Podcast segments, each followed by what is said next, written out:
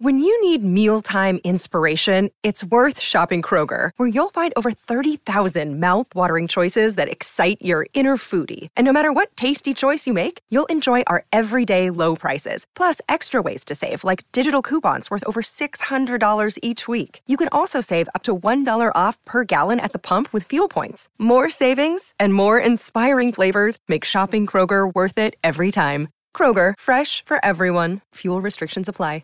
Another day is here, and you're ready for it. What to wear? Check. Breakfast, lunch, and dinner? Check. Planning for what's next and how to save for it? That's where Bank of America can help. For your financial to-dos, Bank of America has experts ready to help get you closer to your goals. Get started at one of our local financial centers or 24-7 in our mobile banking app. Find a location near you at bankofamerica.com slash talk to us. What would you like the power to do? Mobile banking requires downloading the app and is only available for select devices. Message and data rates may apply. Bank of America and a member FDIC. Run it. I can't take no loss. Huh. I don't even know what it costs. Huh. I hit the ground, then I go off. Yeah, I really feel it's my time. He's a world class fighter. I'm going to I disagree. really feel it's my time. Think it's my. Yeah.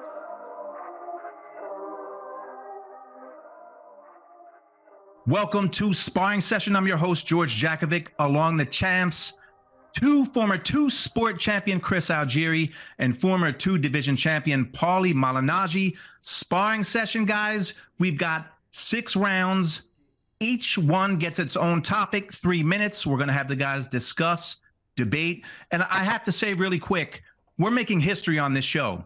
Chris Algieri has pointed this out. You usually can't get Paulie Malignaggi to say hello in under three minutes. So we're going to keep Paulie to a minimum.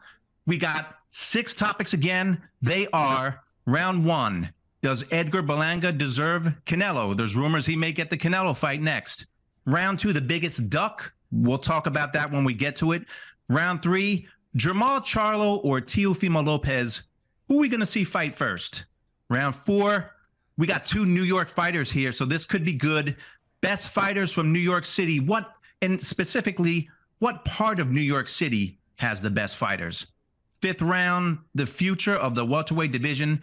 Boots Ennis or Vergil Ortiz, and a special round six, which we want you to like. We want you to subscribe and comment because round six came from a comment in ProBox's Twitter feed. So that's a that's a special one. That's a good one. We'll have fun with it. So guys, I, am serving as the uh, the referee and the judge. I know sparring isn't scored. We're gonna have some fun. We're gonna score this. When I say break, it's to give the other fighter, the other person, a chance to talk. Let's uh, keep it clean or not so clean, and let's start it off with Chris Algieri. Round one. Edgar Berlanga has got a fight Saturday night against Jason Quigley. If he wins, does he deserve Canelo? Ring the bell. Start round one. Man, you got to put it on me uh, with my boy Edgar Berlanga. Uh, uh, does he deserve the Canelo fight? No. Simple answer. I mean, he he's he hasn't been performing recently uh, that would that would make you think that he earned the shot, especially when there's so many other contenders out there who've been calling out Canelo for a while. Um, we got David Benavidez in the same weight class, so like, eh, and that's a, a fight that could easily, I would think, would easily be made.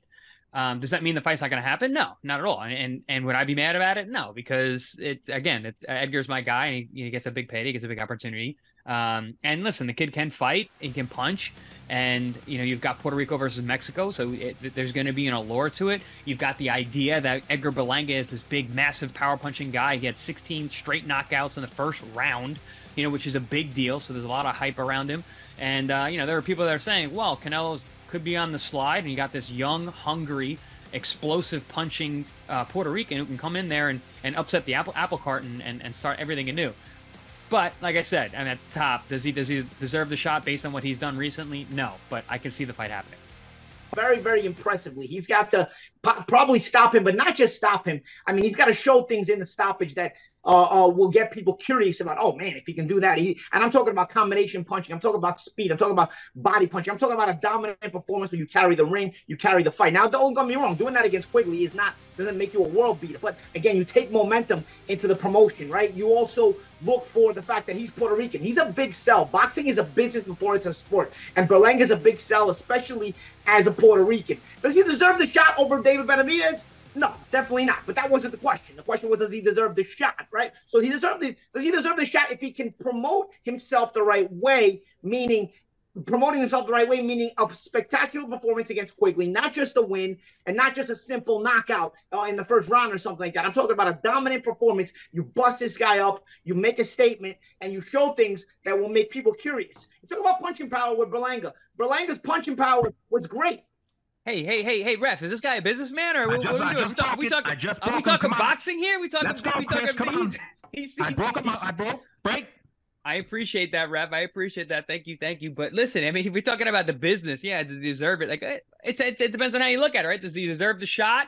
I, I, I say no. You deserve it based on a business. Yeah, but when I mean, we're really looking at this like business. I'm looking at this like a boxing purist. I'm looking at who should get the shot, which is what what is best for boxing. But I mean, yeah, I, I, again, I, I like the fact that Edgar would get the fight because again, that's my guy, and it could be exciting Break. to build up. But I mean, in terms of Ten deserving. I'm telling you right now, he, he, punching power. This is why he needs more than just punching power. He's got to show more than just a knockout because Canelo grew cement in his chin the last few years. That's our bell. That's our bell. And Paulie was good. Last time, Paulie, you, you spoke over the bell. You stopped at the bell. I appreciate that. That was a good one.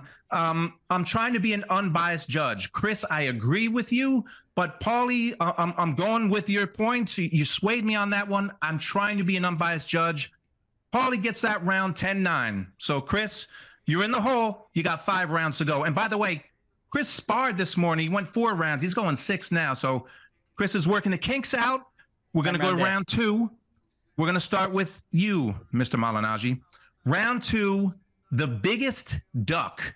Canelo possibly ducking Benavidez or Devin Haney possibly ducking Vasily Lomachenko in the rematch. Ring the bell. We start round two. I think the the bigger duck is is you know it's going to be surprise people here, but I think the bigger duck is uh, Benavidez being ducked by Canelo. Um, uh, Haney at 140. uh, If he doesn't fight at 135 pounds anymore, you know we'll have the. We already knew there was a weight issue with with Haney making 135 the first time around. Uh, I don't. I still don't think Haney has a bona fide, legitimate win against a, a, a top guy uh, in, in boxing at all because they, the other guys he fought that were big names were 150 years old when he fought them, uh, so they don't really count. Uh, Lomachenko win would make him a bona fide, get him a bona fide win, but I, I just don't know that he can make the weight and he can use that as his out. As long as he's fighting top guys at 140, I'm not looked at as a duck. Canelo ducking Benavidez is unbelievable because he's fighting a PBC opponent in Charlo, and yet you're not fighting a PBC, the best PBC fighter they got to offer in Benavidez. I mean, that's an outright duck, outright duck. But a special special mention goes to Benavidez himself ducking David Morrell, who now is go is in who put he's putting Morrell in the same position by saying he's not got the enough enough experience or enough legitimate wins. So we've got a, a, a bit of a pickle here with with the debate because I think Benavidez Canelo is the biggest dog, but Benavidez himself is, corner, is sort of putting himself in a hypocritical position by doing what he's doing to Morrell. Nonetheless, Canelo has made it obvious he wants no part of Benavidez. He talks about he doesn't want to fight Mexican fighters, and he's fought a bunch of them already in his career. yeah, I don't, I don't, think Haney is, is, is ducking Lomachenko. I agree that I, would have liked to have seen the rematch. I think that he would have been able to definitively win the rematch. But he's been talking about the weight for a while, and I've, I've been around the kid. I know how much he struggles to make 135. He's young. He's 25 years old. He's growing out of the weight class. So in terms of of ducking, I, I don't really take that take that as a duck. Yeah, he had a tough fight against Lomachenko. A lot of people argue, you know, who won that fight. But listen, he got it. He he did what he needed to do. He got the win. He's moving moving up. He's going to be. Fight- There's tons of guys for him at 140 to fight. A ton of guys that he can probably beat too, uh, more, more easily than more easily than the guys at lightweight. But this Benavidez Canelo thing, it's the fight that makes the most sense too. Not only should not only does does Benavidez deserve the fight, not only will it be a, a financial success, it's easy to make. There's so many things that, that that go into making this fight. And the only reason it's not happening is because the team Canelo doesn't want the fight. You could say like I don't want to fight Mexicans, which I don't even know what the hell that means. But yeah, no. If you're looking at anything, I'm I'm not a guy who likes to call out ducks. But uh, yeah, this Break. is uh, this is mm, yeah.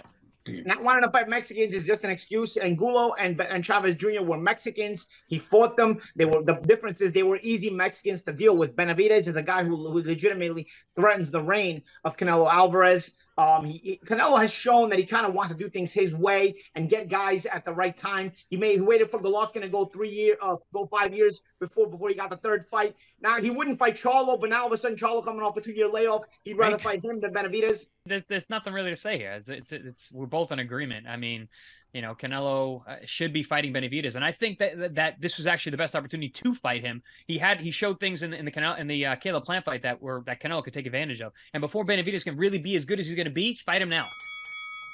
You got that in right at the bell, Chris. I like that. You were you were good. You're looking at that clock. Um, Paulie, you you you surprised me. I, I I was ready to give that round to Chris, but you went with Benavidez, um, um, Canelo Benavidez, which I also agree is the bigger duck.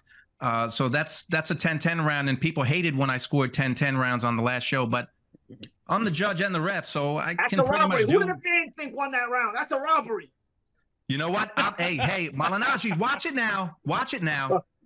See? That's a 10-10 round. he- you know what? He's already starting to complain. We're in the fight. He's, that's, And I'm- that's a and I'm gonna surefire remember that. In I'm go- soccer, you get yellow cards for dissent for arguing with the referee. Oh, I don't want to get a yellow. All right. So, Chris, uh, we're going to. We're going to start round three.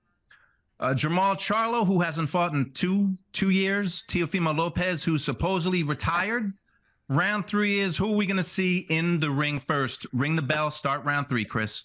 This is a tough one. I'm literally gonna have to rub my my uh, my my globe, my, my ball for the, my future ball. So, um, you know, for this one, because really, it's it's it's impossible to tell with these guys, especially Tiafoe. Tiafoe's so up and down. Charlo's been having his issues outside of the ring, but I actually think the Canelo Charlo fight's gonna happen. So I think we're gonna see Jamel Jamel Charlo before we see Teofimo Lopez. Jamal. Lopez, uh, Jamal. Sorry, I I um I don't. I don't agree with his his his retirement. I don't think that's a real thing, but I do know he has a lot of out of the ring issues to deal with, you know, with his personal issues, divorce, money, things going on in, in in that sense. So it might be a while before we see him in the ring. Um, but I I, I feel like Charlo Canelo is going to happen this fall, which I'm not mad about. I mean, it's not it's not the best timing for it, but at least it's a big name, undefeated guy. It's Canelo. There's a lot of uh, there's a lot of things that that Charlo does that are um, that are pretty dangerous. So it's it's you know it, it- that could be a, a real fight and a real challenge. So I, I I think that's going to happen in the fall. Teofimo, you just never know, man. Especially with what he's been saying lately. Break. I, I don't I don't uh, uh, agree with Charlo getting the fight right now, but I do agree that he's going to be the guy who fights before Teofimo. Teofimo has a lot of things going on. I do think Teofimo, think Teofimo will unretire at a certain point. There's a lot of things he's got to get straightened out. It's just he's just too good and he's too he, he's too valuable to, to boxing at this point. Um, he generates a lot of curiosity uh, and, and and he's a terrific fighter who's a real threat to all the top guys. So people are going to want to watch him fight, and I think he, he creates headlines if he keeps being controversial the way he is. Uh, but Charlo will fight first. I think Charlo has gotten the Canelo fight. I don't agree with it because I think Charlo deserved it at one time, but I think coming off a two-year layoff, there are other guys who deserved the shot at Canelo. Uh, I, I think Charlo is uh, was was a legitimate threat at one time. I, I just don't think that at this point he's uh, um, he's he's at his best. Listen, he could be at his best. I, we haven't seen him in two years, but here's the thing that I don't like: ten years from now, twenty years from now, people are going to say, "Oh, Canelo fought this undefeated guy Charlo and beat him. What a what a what a look on his resume." But it's people don't look at the timing of things. The timing of things is very very interesting because you you can might take the O off Charlo, but if you really fight the same See this guy now. Now he's talking about who deserves shots. Before Berlanga, he deserves it because of the business. Now, now it's Charlo doesn't deserve the shot because you know he deserved it two years ago. I, see how he's flipping and flop, going back and forth. Keep that in mind, there, Judge. Um, yeah, yeah. I mean, Teofimo, he has a lot to deal with outside of the ring. It's it's it's it's probably going to be some time before he comes back, um, which is unfortunate because he's literally one of the most talented young fighters in the game today. And at that last performance, there's so much, so much behind him. So everybody wants to see him fight again. And Charlo, I mean, listen, I, I, it's tough to miss him because he's been gone for so long, but he is a super, super talented fighter, very dangerous guy. Break. And listen, with a in, Canelo in who's at this boxing, stage, in, bo- you know, in boxing, you're only as good as your last performance. We don't even remember Charlo's last performance. That's how Yeah, long that's- ago it was. Canelo had, didn't have a great performance against Ryder. There are other guys that deserve it, but nonetheless, Charlo will return first. He's going to get the Canelo fight before Teofimo returns uh, from hit and unretires. And there's our bell for round three. Man, that was it. That was another another tough one to score because you guys agreed. But but Chris, you know I like your feistiness. I I, I like your grit. I'm gonna I'm gonna give you that round. That's a 10-9 round. Um, it's a close one. It's a close one through three. So Paulie, we're gonna start with you. Round four. Now let me let me explain this. Your graphic it says best fighters from New York City. I've got two New York fighters. Paulie, you're from Brooklyn, and Chris, Long Island. What So I want to know State, is because what- Long Island's not New York City. right, right. But but what are the best? What part of New York are the best fighters from?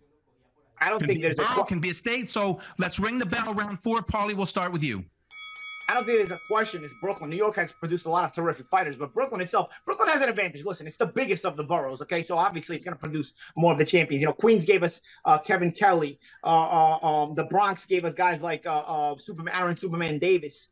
Um, um, and, and, other. There are obviously others I'm missing. Um, Staten Island gave us Marcus Browne recently, and and and the Berterosa brothers before that in the old days. You know, I think you know Brooklyn has you know it, the advantage of being the biggest borough, and so it's produced the best fighters. Mike Tyson, Riddick Bowe, uh, Junior Jones, uh, Danny Jacobs, Ram Ali, myself. Just off the top of my head, I'm I'm, I'm Zab Judah. You know, I'm thinking of all these guys, and it's just you know it's it's it's really really uh I don't think it's a question. You can't really make a, a, a, question about this. Yes, Long Island has had some champions well. All parts of New York has created champions, but Brooklyn is the bona fide home of the of, of, of the elite. Uh, has produced the most elite fighters, the most championship level fighters uh, in this sport of boxing. So I don't think you can have a question here. Brooklyn has uh, uh produced even Brooklyn has even produced head to head matchups at a high level, like myself and, and Zab, which which we were able to main event against one another in a major arena in a major uh, uh, championship show. Break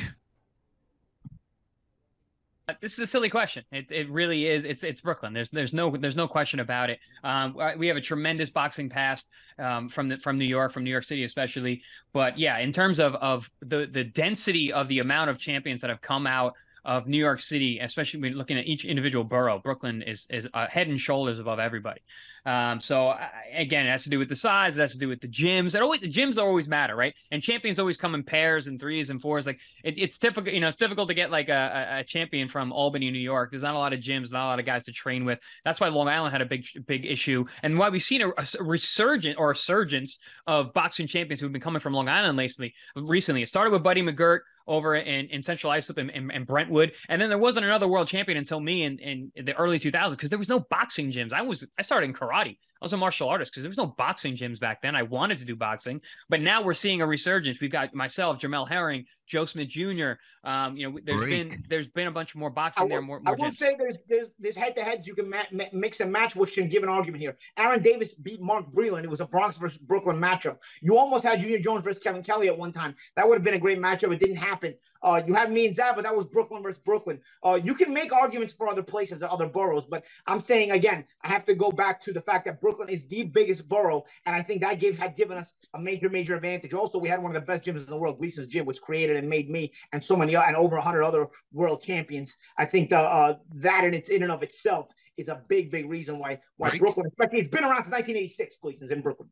Yeah, so you know, even to this day, that's that's where everybody goes. If you're in New York City and you're not going to Brooklyn to spar, then what are you what are you doing? You know, because that's that's that's where all the work is at. I, my nephew trains on Long Island, and I, he send, he goes to Brooklyn to spar. He spars at, at Gym X, he spars at Gleason's, he spars at Saddam Ali's underground gym. That if you don't know where it is, you don't you'll never find it. You know, th- that's the kind of that's the way that's the way uh, Brooklyn. Do I, do, I, do I have one? No. That's the bell. You can oh. you can keep talking, but I I, I don't want to give you a warning now. Um, Look, you got you guys agreed, it, it, but I got to give it to the Brooklyn the Brooklyn guy. I, am I'm, I'm sorry, I got to give it to Paul. You that's guys only because you let him go first. You let him go first. That's and fair. that was done with a plan. I, I know I, shit. I, I know. I, you know what? You know what? What? Uh, this guy's got I know connections. The decision, has, the decision has been rendered already. But honorable mention actually goes to Manhattan because in the old days, Manhattan had guys like Jake LaMotta and Rocky Graziano, and even right. uh, Sugar, Ray Rob- Sugar Ray Robinson was in Harlem. It was something that I actually forgot to mention. Uh, you can give honorable mention to Manhattan as well, but I still stick with Brooklyn. Well, I was I waiting. Was, I was going to bring it up, but there's, there's not really a contest. Yeah, I was waiting to mention uh, Sugar Ray Robinson from Harlem, but uh, but he didn't come well, up. Robinson was in reality he was from Michigan anyway, but still, right. I mean, he he, he, he made his. Consider him a New Yorker, right? Yeah. He All right, so in Harlem. We're moving on. We we got a close one. It's a close one on my card. Um, you never know. Paulie could get some deductions here and there. He's been clean so far. We're going into round five. Chris, we're going to start with you. The future at 147 pounds is it Boots Ennis or is it Vergil Ortiz? Ring the bell for round five. This is going to blow blow your mind on this one. So the future of 147 pounds is Jaron Ennis. And the reason for that is I actually think if they fight, I lean towards Vergil, Vergil Ortiz. I think that um, his style matches up perfectly with with Ennis, even though Ennis is such a such an incredible incredible talent. I think his athleticism, um, his his ability, his power punching, his ability to pull the trigger, his, his setups, his feints, everything. The, the kid is an actually uh, incredible incredible fighter uh, with with real lights out power. But Vergil Ortiz, man, this is a perfect East Coast West Coast matchup. Vergil Ortiz is one of those guys. He's a machine. He comes forward. He's in phenomenal shape. He throws tons of punches. He never gets gassed. He never gets tired. Got heavy hands with both hands. You know, it's, it's, it's a it's a perfect style matchup, but I just lean towards Vergil because he has more experience with the high level guys. If you look at if you go bout to bout in terms of looking at who they fought, Vergil Ortiz blows them out of the water. And the reason I think Jaron Ennis is the future is because I don't think Ortiz is going to stay at welterweight for too long, even if he gets this fight, or he might move up even before the fight even happens. So I think the future is Ennis, but I I lean towards Ortiz if they fight head to head marketed the way they should have been. Uh, and, and for a big reason for that was for Crawford and Spence have, have, have created a logjam in the welterweight division. I believe Jaron Ennis and Vergil Ortiz not only should have been got world title shots, but also should have been become world champions and, and, and become more and more of household names so that we could be building up to a possible matchup between these two. But no, what happens? Instead, we got Crawford and Spence who made us wait forever, and these guys had to wait behind them. And it's come to the point where now, as Champ Chris said, Vergil Ortiz can't make the weight anymore. So he's going to move up the weight to 154, and we're not even going to get this matchup. If had been earlier, if Spencer Crawford had fought earlier and got their ass out of the way, we would have been able to have Vergil Ortiz against Jaron Ennis as world champions against one another because they would have already built up to a demand to a point where Vergil would have probably had to fight Jaron before moving up in weight. So look at this is what happens. The the, the, the, the making us wait for Spence and Crawford didn't just affect the fact that it affected boxing fans like, oh, we don't want to get we don't get the fight we would we wanted to get. You're you're not gonna get the fight you would have got after that. The super fight you would have got after because these two guys waited way too long. Vergil Ortiz is a great welterweight. Uh, Jaron Ennis is a great welterweight. I don't think they've been promoted and marketed right because they've had to wait behind. Unfortunately, they had to wait behind Spence and Crawford. And at this point, oh, we had a clock. Where's the clock? What's going on here? You got 19 seconds left, Paulie. Oh, okay. And, and and I'll tell you what. I'll tell you what. I lost my train of thought there, but I tell you what. Uh, or, or ah, man, I lost my train of thought. Lose looking at the clock. I let myself get distracted. I got to protect myself at all times. Let's break. Let's break. Chris, take over.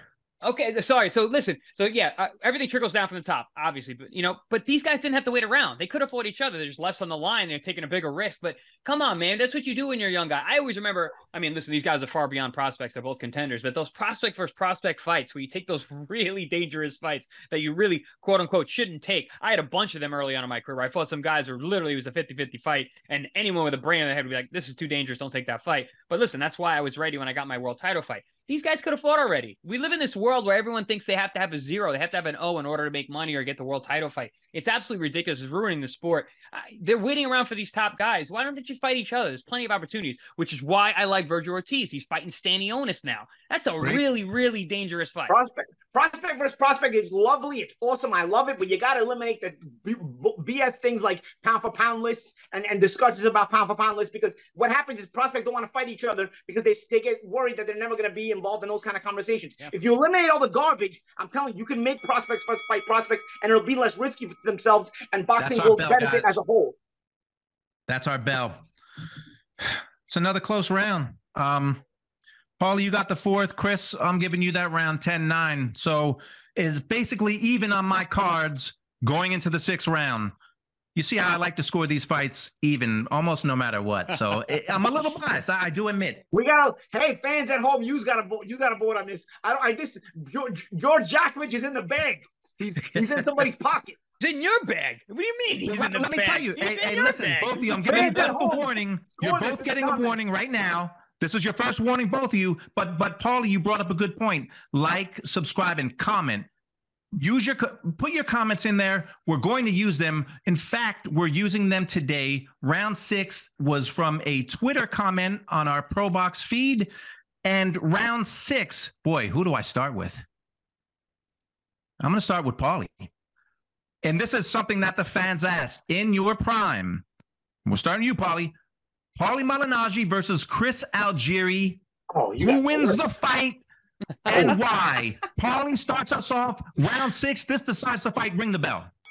Okay, my prime. I consider I had four. I had four really special nights in my life where I in the locker room I knew like nobody. I felt like nobody in the world could beat me. Uh, there was four little, four little, four times. One time was in, in the amateurs in the 2000 New York Golden Glove Finals against Ken Games. Everything was just flowing. I can literally remember them. Uh, the second time was against a guy named Kevin Watts, my my 12th or 13th pro fight. Everything was flowing.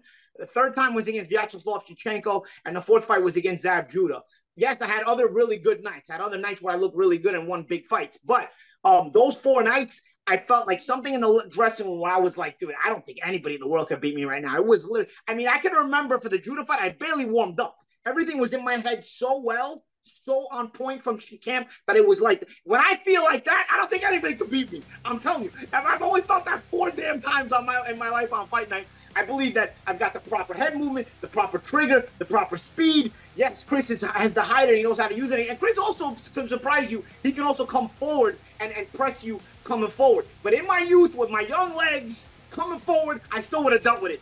Feints, different looks, uh, punching off all of those different looks was really, really interesting. Break. Go, Amir Chris. Khan. Go, Amir go. Khan. That's all I gotta say. Amir oh, Khan. Listen, oh. Amir. Amir, Amir was long. He was fast. He was strong. He threw combination punches, things that I did really, really well. We both, I, we both fought Amir Khan. Paulie had a, had a much rougher night than I did, and th- and he mentioned I could go forward or back, so I could, I could box. I was, I had the length, the speed, the box, the legs, but also I could go forward and be super, super physical. I was way too strong for Amir Khan when we fought. So if uh, just comparing, you know, boxing mat doesn't always work, but that's, I mean, I don't really think I have to say too much more than that. Where do I go? Joe, Okay, go. I'll tell you what, Amir couldn't fight going backwards. Amir never could fight going backwards. So although he's fast and he's quick, Amir stylistically, if you backed him up, he always had problems. If you look at anybody who backed up Amir Khan, they gave him tons of problems. I thought that was a brilliant game plan you came up with to push him back. I tried in some ways. The guy kept pushing my damn head down. I, Yeah, and I couldn't get in there. You got in there very well. You made it physical. You, you made your, your physicality work for you. But again, by the end of my career, I also learned how to fight going forward a little bit more. Throughout my prime, I couldn't know how to fight going forward. I came forward against Zab, realized that I had to back him up, and I and I, I, felt like I did a good job. But just at welterweight, I just wasn't strong enough to come forward against those big welterweights. Uh, and had I learned had I learned what I did in, in, in my in my pet in my 140, had I learned how to come forward at 140, I think I would have had it been even better at 140. Nonetheless, I think there's going forward and going backwards. I could have adjusted in my prime. Now, again, my prime, I'm not I'm not a great fighter going forward. So, all right, we're talking about in primes. My prime, I could do both. I was actually always a forward fighter uh, uh, when I was when I was before my my my he was well well known. I was a forward pressing fighter, threw a ton of punches. I was a I was a body puncher, which people don't ever really give me credit for. I know Paul, you actually have when I fought Ruslan. But man, I mean, I just I could do a lot of things forward and backward. I think stylistically, I'm a really tough guy to outbox based on not only my abilities and my talent, but my height There's our bell, guys. There's our bell. Wow. Now that was a little unfair, but it, listen, it was a Twitter question. We we put you guys, they put you guys on the spot, and you guys went at it. Uh, You know something? You both are not going to like me because I scored that an even round. And guess what? We've got another draw. The fans are not gonna like you. The fans are not gonna like you. The fans are not going to like. They've They're already gonna said they they're don't like to like. hear it. Hey Paulie, fans, who do you already- who do you think's in the bag? Fans, who do you think's in the bag? Well, Paulie, I mean, to your point, the fan said, you know, stop with the Quote 10 Norman 10 Stone, rounds. You're in the bag. Well, listen, guys, it, it was a you bet on him? you you were good sports with that last one. Um, you know that Sports that, book that is was a tough mad. one, but that's why we keep encouraging people to like, subscribe, and comment because we will use your comments. You will be a part of these shows. So, uh, Chris But I Algieri, I will say- I Paulie will Malignaggi. I will, I will say one thing uh, in closing on that argument. What what I learned in life and in boxing is that you actually keep learning, so your brain actually becomes a better fighter, but you get too old to put it into place. I felt like mentally Amen. I was a better fighter as I got into my 30s, but physically I could no longer add those things that mentally were making more sense as I that I could add into my style. And so and I aged out. That was the Oh, real that was the real so- thing that I learned. That's so crazy. I had that exact conversation at the fighter meetings for the Claressa Shield undercard. And we were talking about someone had brought up my fight and the kid didn't realize who I was at first. And he was like, Oh man, he's like, Oh, you fought everybody, blah blah. And we were talking someone brought up because the guy was a little bit older, and Mannix asked when when when was you know, he was asking about his uh, um his his his uh perfect his best age, his peak age. And he asked me, and Mannix saying, Chris, when was your peak age? I'm like, physically, 28 to 32. Mentally, in terms of my boxing IQ and boxing knowledge, now. I'm I'm Yeah. much smarter now. My body just my my 40 year old body is not the same as my 28 year old body.